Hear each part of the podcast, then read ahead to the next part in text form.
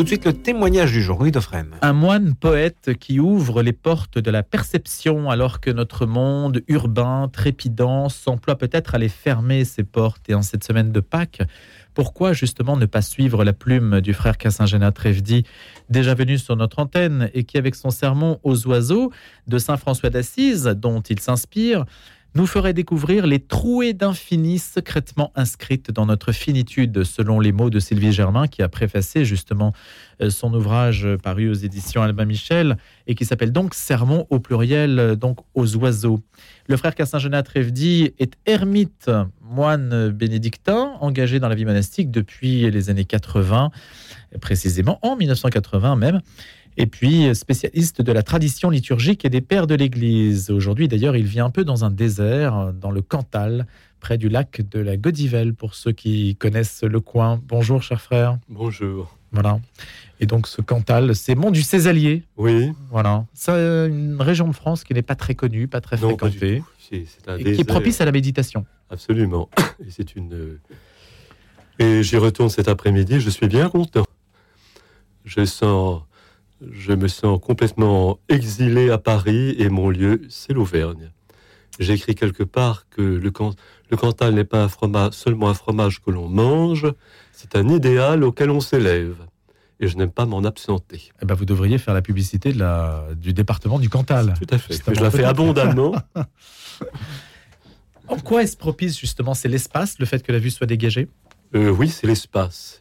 Les, Alpes, évidemment, sont magnifiques imposante, mais la grâce de l'Auvergne, c'est qu'on voit très loin des châteaux forts que l'on voit de loin en loin et, et qui laissent la vue respirer. Et l'espace, c'est certainement la denrée la plus nécessaire à la vie humaine.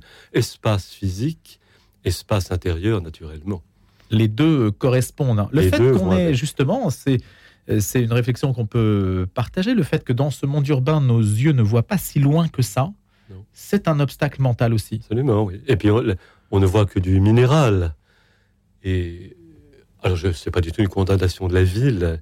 L'homme a l'instinct de la ville et la ville est aussi un, lieu de rencontre, de fécondité, de voilà. Mais je me sens maintenant étranger à la ville.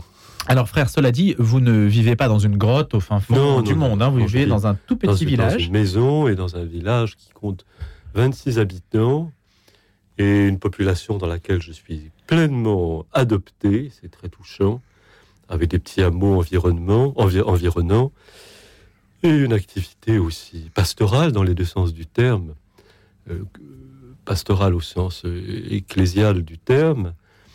Euh, Vous aidez à la ferme et, et, au sens concret, puisque je participe aux travaux de la ferme, et qu'à partir de la semaine prochaine, je vais être embauché pour des travaux de clôture pour les bêtes qui vont bientôt remonter dans les estives. Et vous célébrez la messe aussi pour les gens du village Bien sûr, et d'autres villages environnants. J'ai célébré à Sainte-Anastasie le jour de Pâques et l'église était pleine. Vous êtes, on pourrait dire aujourd'hui, selon les catégories du moment, euh, au fin fond de la France périphérique. Ah, complètement. Je suis dans l'ultra rural, ruralité ultra profonde. Et je me rends compte qu'il y a vraiment aujourd'hui deux mondes. Quoi. Un monde, le monde, la capitale, enfin la ville, Métropole. la métropole, et puis le reste, qui est perdu. Et je dirais, heureusement perdu. En, attente de quelque chose En attente immense. Euh, le département, la région où je suis est extrêmement euh, traditionnelle au très beau sens du terme et très méritoire aussi parce que c'est dur de vivre là-bas. C'est pas du tout idyllique. Hein. C'est le climat, les, c'est dur. Mais les Cantalous ont conscience aussi d'être euh, de la beauté et de la chance qu'ils ont de cette qualité de vie. Voilà. Comment perçoivent-ils euh, un sujet comme la réforme des retraites, les manifestations, le vandalisme urbain, par exemple, qui peut s'exprimer tout ça, tout ça est perçu, perçu de loin, et et il y a une méfiance aussi pour cet univers urbain, euh, une crainte, et, le sentiment d'être à l'abri un peu de tout ça, mais avec aussi d'autres choses qui sont pas faciles. En tout cas, c'est le la crainte traditionnelle du, du, rural pour la ville que l'on trouve, qui est immémoriale, que l'on trouvait déjà dans la première bucolique de Virgile. Alors frère, si on parle des sermons, sermons aux oiseaux, le mot sermon avait quelque peu vieilli et il demeure peut-être entaché d'une connotation négative. Vous voulez réhabiliter non, ce mot absolument pas. Le, le titre sermon, d'abord, il est au pluriel et c'est le patronage de Saint François.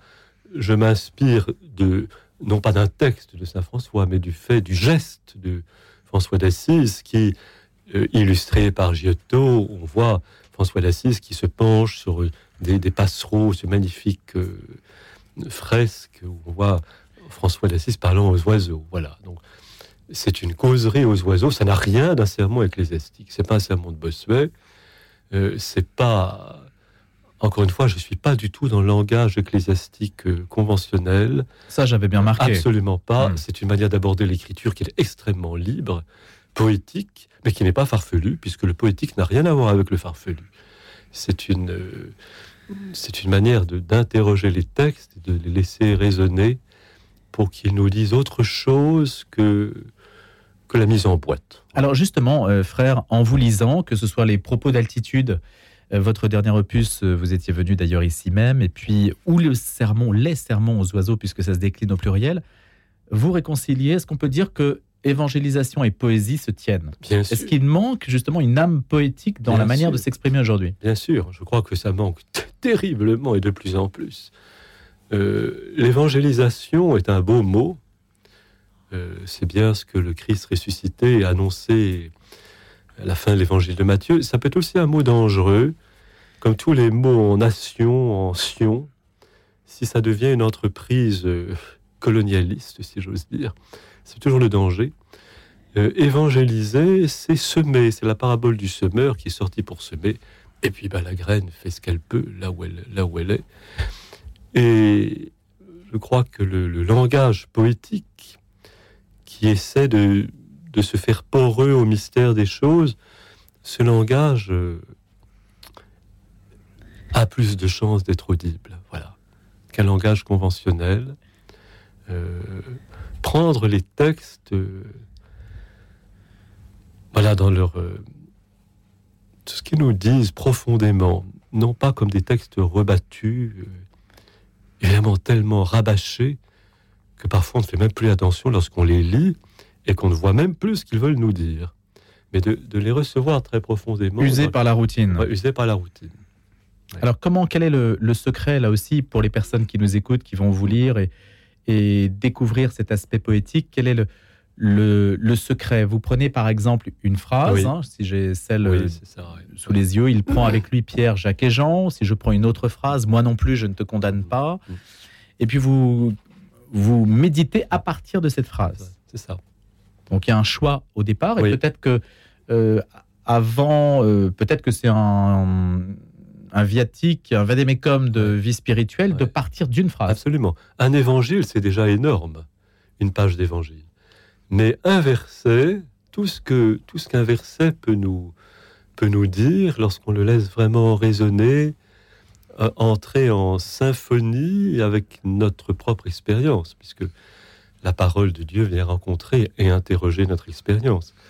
C'est pas simplement un une décoration ou un contenu dogmatique. C'est une, c'est une parole vivante. Voilà. Il faut que cette parole rencontre notre vie. Alors, par exemple, celle-ci, Seigneur, à qui irions-nous? Hmm. Juste cette phrase, cette question, cette interrogation prise dans Jean. Oui, oui. Ou Pierre m'aimes-tu Ou euh, recevoir la parole personnellement et, la, laisser, la laisser résonner. On pourrait d'ailleurs euh, faire une sélection, euh, peut-être euh, sera-ce l'objet d'un mhm. prochain opus, des sélections des, des questions uniquement posées par Jésus. Absolument, les questions sont, sont tellement... Pour vous, qui suis-je M'aimes-tu? C'est des questions énormes. Et les laisser vraiment résonner en nous et, et tâcher d'y répondre c'est toute une aventure. Saint François d'Assise euh, pose-t-il les, bases justement de cette méditation-là? Dans quelle mesure euh, les serments aux oiseaux sont-ils des... Ou son serment aux oiseaux est-il une, une source d'inspiration? Alors, euh, encore une fois, le, nous n'avons pas de texte de François d'Assise qui est un sermon aux oiseaux. C'est, c'est, le sermon aux oiseaux est un, est un tableau et un geste. Et c'est extrait des Fioretti. Euh, on connaît l'épisode du loup de Gubbio. Oui. Euh, l'amitié de François d'Assise pour, euh, pour les pauvres, pour les petits, pour, pour, la nat- pour, les, pour les animaux, pour tous les sous-entendus et ceux qui, n'ont, qui ont moins droit de citer ou qui ne l'ont pas. Voilà. Mais il y a un langage à travers son geste. Oui, bien sûr. Bien sûr, il y a un langage. Et, le langage, c'est déjà le geste lui-même. De, prendre en considération euh, le monde animal, le monde végétal, euh, les petits. Et il y a un psaume qui dit que Humilia respicit in cielo et in terra. C'est le psaume 112. euh, que Dieu regarde les petites choses, Humilia, sur la terre comme au ciel. Il faut rentrer dans ce regard. D'abord les petites choses. D'abord les petites choses. Nous sommes fascinés par les grandes choses, mais regardez, euh, regardez au sol, au sol et au ciel. Et au sol et au ciel, il y a des petites choses. Il y a des oiseaux, il y a des plantes. Je pense aux, aux primes verts de mon jardin, aux muscaries, qui sont tellement réconfortantes et humilia respicit. Voilà. En fait, c'est une euh, manière de considérer l'écologie intégrale.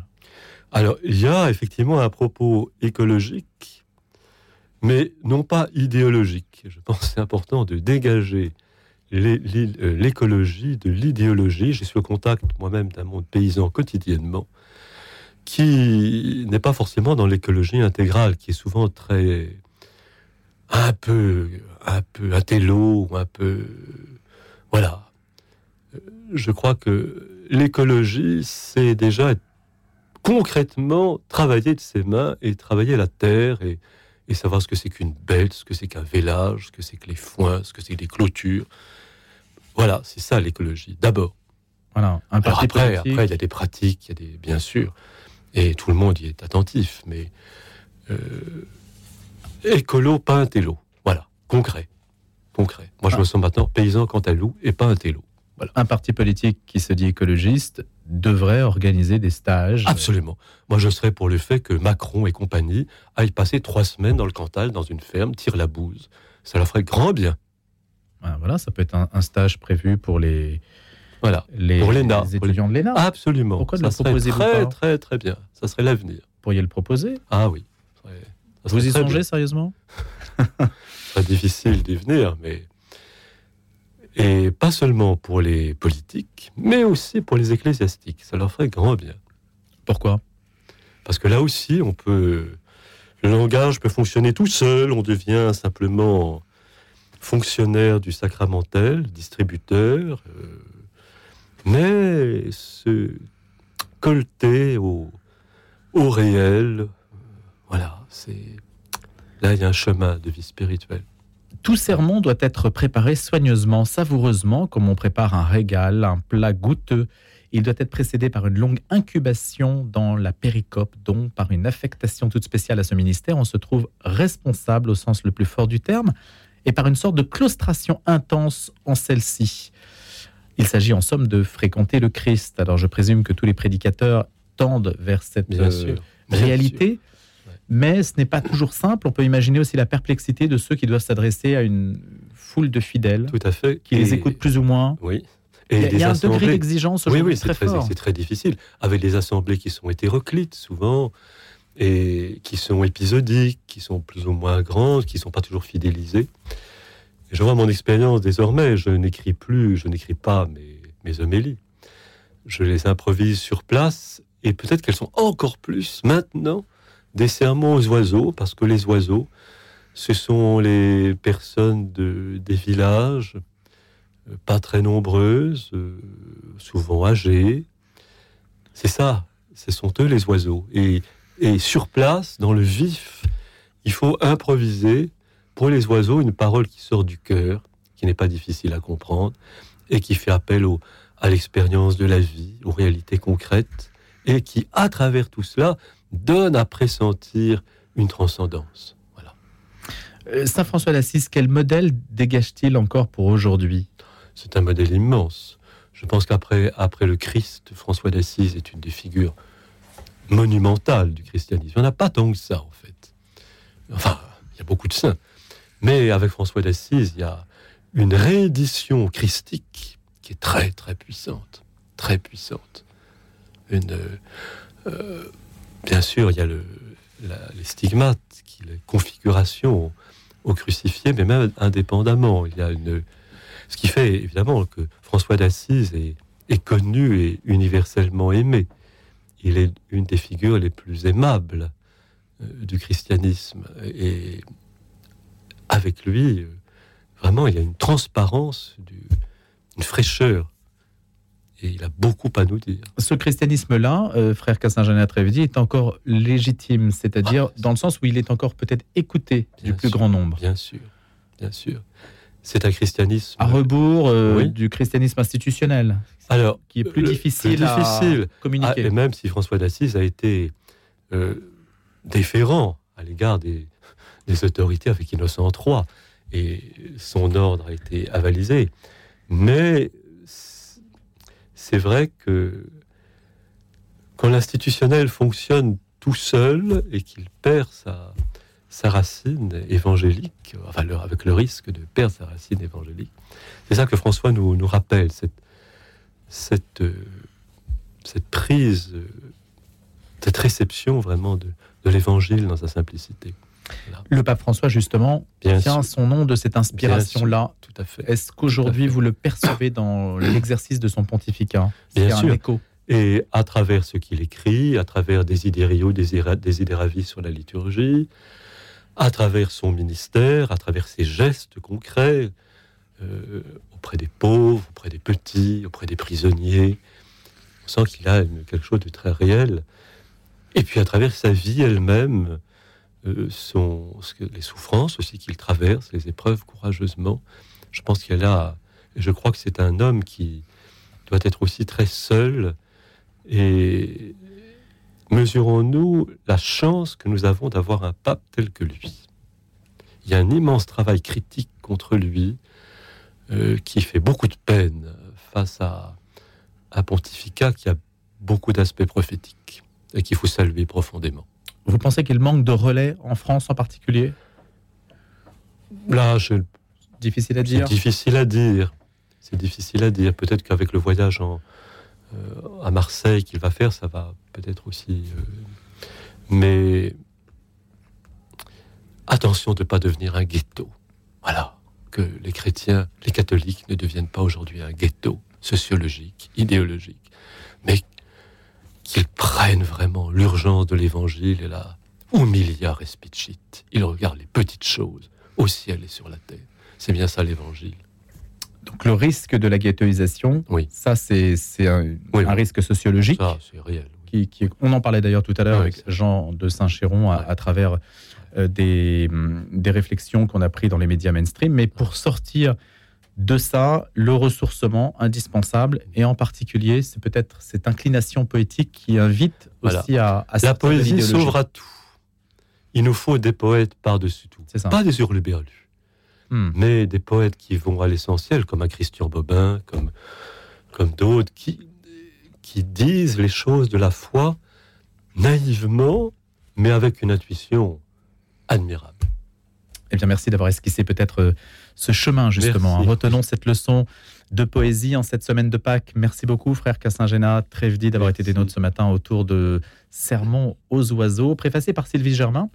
Et puis, bon retour dans ce Cantal Merci. si magnifique des monts du Césalier. À bientôt. Vous êtes invité à revenir. Merci.